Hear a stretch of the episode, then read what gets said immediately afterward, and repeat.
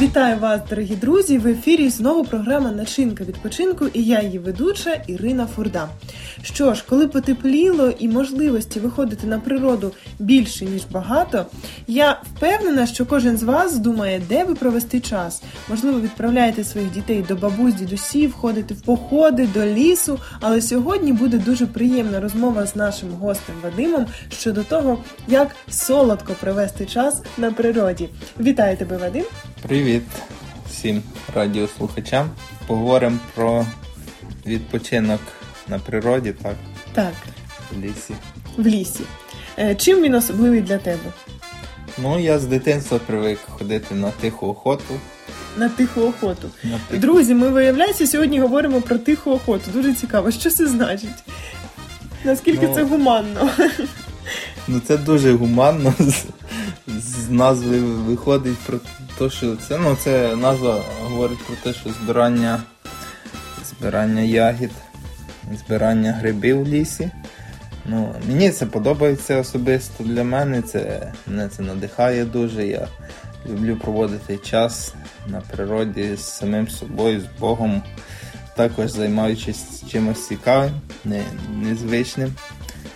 Е, Можу розказати, наприклад, у мене був такий опит збирання в черниці в лісах, в Карпатах наших збирав, дуже цікаво було. Мгм.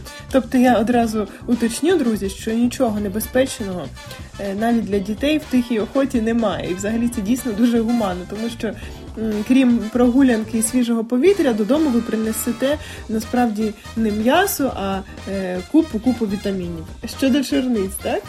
Ну так, купу вітамінів, купу спогадів, можливо, хто, якщо ви е, хочете провести гарно час, то це буде гарна можливість побувати на природі, відволіктись від буденних справ, також відпочити, набратись нових вражень.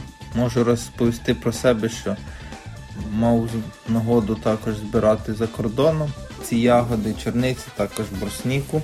Е, Я так думаю, що за кордоном додому ти приніс не лише вітаміни, а ще й заробітну плату, так?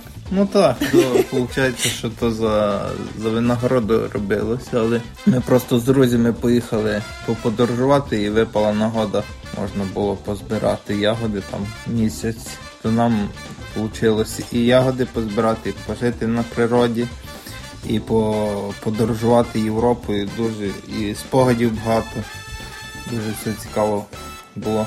Тому закликаю вас при любій нагоді виходити в ліс. Можливо, навіть якщо їм дозволяють можливості їхати в гори в наші Карпати, там багато гарної природи, грибів. Постійно погода дозволяє, щоб набиратись сил. Там дуже вдохновляє. Угу. Скажи, будь ласка, коли дійсно ці ягоди вони плодоносять? Ну, червень місяць. Червень місяць в Україні я знаю, що липень частково. Актуально Е, дуже. Актуально за кордоном це, е, наприклад, Швеції, Фінляндії це буде е, серпень цілий, також ще, ще вересень. Угу.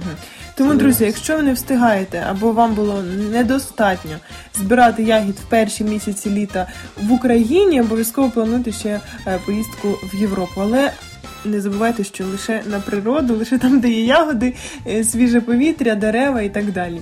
З ким зазвичай ти ходиш в ліс? Можливо, це все ж таки компанія, чи тобі подобається е, на самоті збирати ягоди, бути з собою і так далі? І це можливо бути як із компанією, як, так і самому, але я люблю це з родиною, сім'єю. Тим більше я не часто буваю вдома. Тому коли приїжджаю додому, є нагода, то йдемо всією сім'єю там по гриби, по ягоди при нагоді. Е, ну а насправді час, проведений з сім'єю, і час проведений на свіжому повітрі, це час, який дасть вам багато щастя, здоров'я. е, Власне, чого ми вам з Вадімом хочемо сьогодні і побажати.